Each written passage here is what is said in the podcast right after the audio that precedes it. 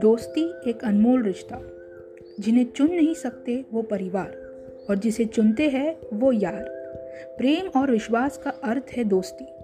इनके बिना इस रिश्ते की नैया पार नहीं होती। कहते हैं किस्मत का लिखा होना ही होता है, तभी तो दो अजनबी कब यार बन जाए किसे पता होता है।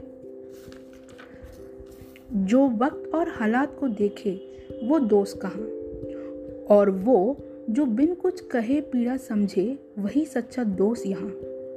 मित्रता जात पात देख के नहीं की जाती। यदि ऐसा होता तो कृष्णा की आंखें सुदामा के लिए क्यों तरस जाती।